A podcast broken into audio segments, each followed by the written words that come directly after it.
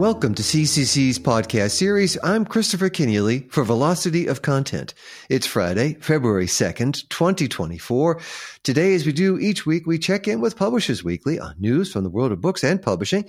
Andrew Albanese, PW Executive Editor, joins me today from New York City. Welcome back to the program, Andrew. Hey there, Chris. When Publishers Weekly made its annual review of publishers on the bestseller list, no surprise, the Big Five topped the adult trade book list.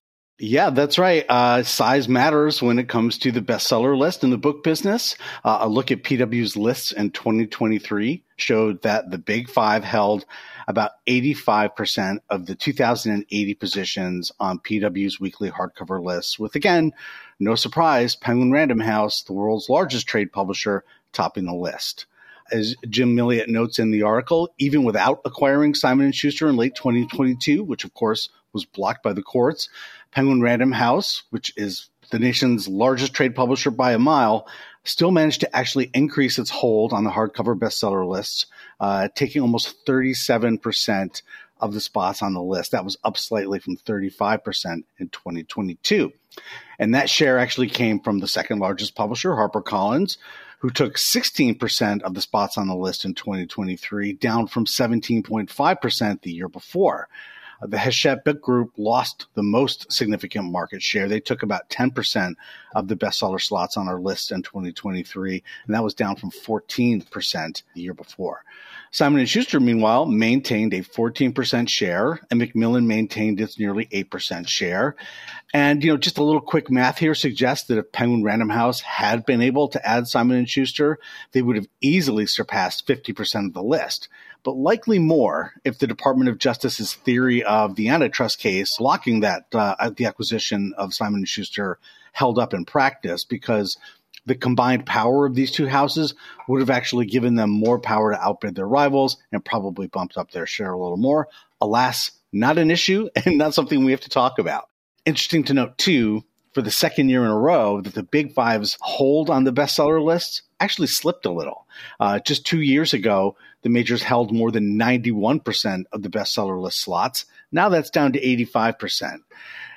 I guess the question is something going on here, or is this an anomaly? And I'm kind of guessing the latter, given that a couple of indies in the last couple of years really did a lot to chip away uh, at the big five domination of the list. For example, last year, Entangled Publishing, whose original edition of uh, Rebecca Yarros's Fourth Wing was on the hardcover list for 33 weeks, and Grove Atlantic's The Covenant of Water by Abraham Verghese also stayed on the list for 33 weeks.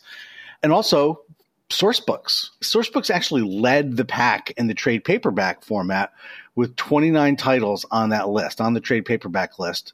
They occupy 213 positions, you know, the 1,040 positions, basically accounting for about 20% of all trade paperback bestseller lots. This is Sourcebooks. A little complicated, however, because since the beginning of 2023, Penguin Random House has actually owned a 53% stake in Sourcebooks.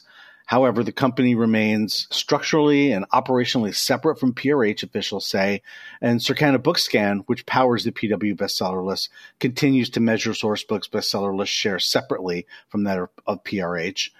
And it's also worth noting that Sourcebooks was actually powered by its new Bloom Books imprint. They accounted for 195 of those trade paperback slots.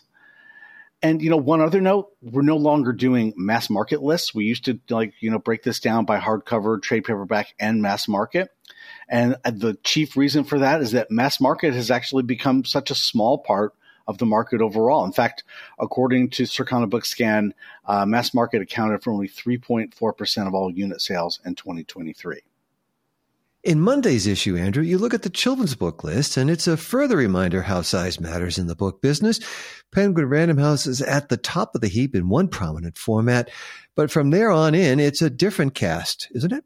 Yeah, correct. You are. You know, Penguin Random House is the perennial leader uh, in the share of the best-selling positions it occupies on the picture book list. And in 2023, the publisher actually strengthened its grip a little on that first place position. Uh, it took about 34% of the of the slots, and that's up quite a bit from 2022 when they had about 28% of the bestseller slots. Now, I realize we should know how we get these numbers too, right? But it's very simple. Uh, we just measure a publisher's share of the bestseller list by determining the number of slots its titles occupy among the 1,300 bestseller list positions that are available on our list throughout the year. That's it. Uh, so in 2023, Penguin Random House got 36% of the total slots on the list by putting, I think, 69 or 70 titles, I think 69 titles on the list, which occupied 438 positions. A little simple math gives us the 36% number. And what's interesting too about the kids market, which you, can read about in Monday's issue, is the sort of the stickiness of the backlist, right? You know, kids classics stick around. They are bought every year for new readers, right? So Penguin Random House has books like Eric Carle's classic, The Very Hungry Caterpillar, uh, which was on the list for the entire year last year. But then again, it also had new hits like Taylor Swift's Golden Books biography, which, you know, was on the list for like 33 weeks last year. And again, with children's, we have to talk about Sourcebooks because Penguin Random House's dominance of the picture book bestseller list would be even more pronounced if titles from Sourcebooks were added to its total. Sourcebooks, again, measured as independent, had 26 books make the children's bestseller list and took about 11% of all positions. Now, on the children's fiction list, things are a little more interesting. That list is actually dominated by another large publisher, but not a big five, Scholastic. In 2022, Scholastic took, I think, almost 47% share of the fiction list, driven by its, you know, this extraordinary number of books from these big authors. Uh, fans of these authors in my household, Dav Pilkey, Tui T. Sutherland, Scott Cawthon. All of these authors had multiple books with long bestseller runs. But in 2023, it was only Pilkey and Cawthon. Uh, they once again enjoyed long bestseller runs, but the result was that Scholastic's share fell about nine points. Still very impressive. Uh, Scholastic clocked in at the top of the list with 38% of the slots on the children's fiction list. But Penguin Random House was able to make a dent in Scholastic's really dominant position, upping its share of the fiction list to almost 18%. That up from 13.5% just a year ago. But with children's, you know, you also tend to see more strength in indies, right? Um, a relative publishing newcomer to the picture book list is Printers Row Publishing Group. They're owned by ReaderLink Distribution Services. The company had eight books hit the picture book bestseller list in 2023.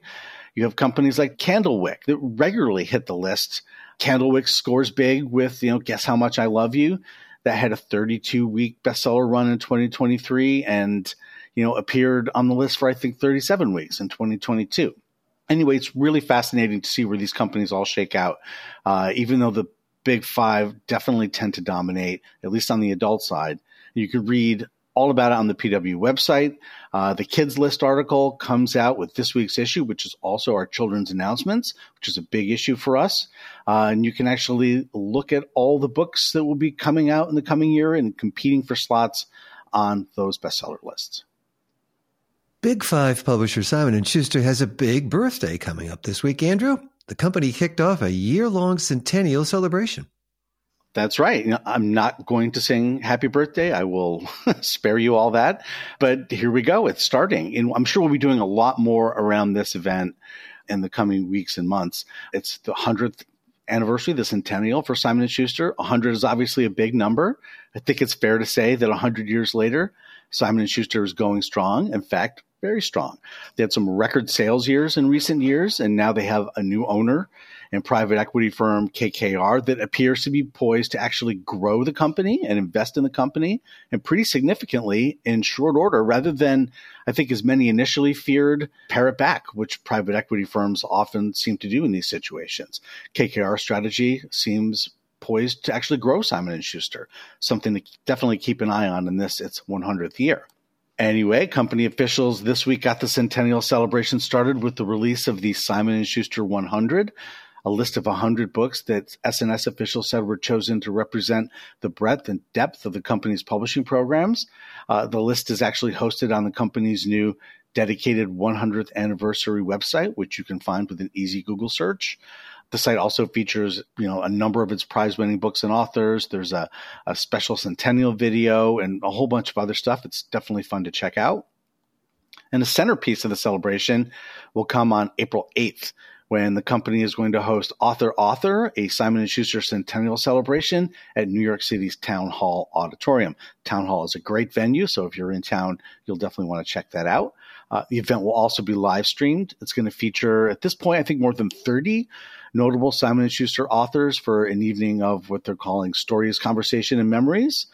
The event will be open to the public, so anyone can get tickets, and Simon & Schuster is going to donate 20% of the net proceeds of ticket sales to the Book Industry Charitable Foundation. Also in the works is a book, Simon & Schuster, A Century of Publishing, uh, by Juliana Hobner, an illustrated book that will chronicle the history of the publisher, uh, covering the various actions that led to the formation of what is today's Simon & Schuster. And in case you're wondering, April 10th, 1924, that's the date book historians are pointing to. That's the date when Richard Simon and Max Schuster published their first book, a work of great fiction, a work of serious history, you may be wondering, award winning poetry. Nope, it was a book of crossword puzzles. Humble beginnings for sure for what has certainly become uh, one of the world's uh, greatest and the third largest U.S. trade publisher.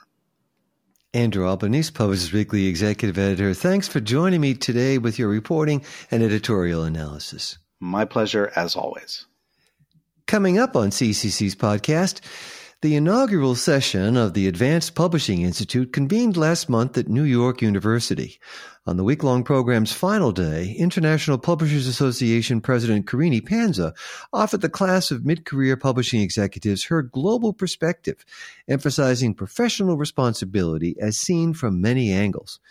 Karine Pansa tells me she places special importance on the responsibility to preserve the freedom to publish, which faces threats around the world.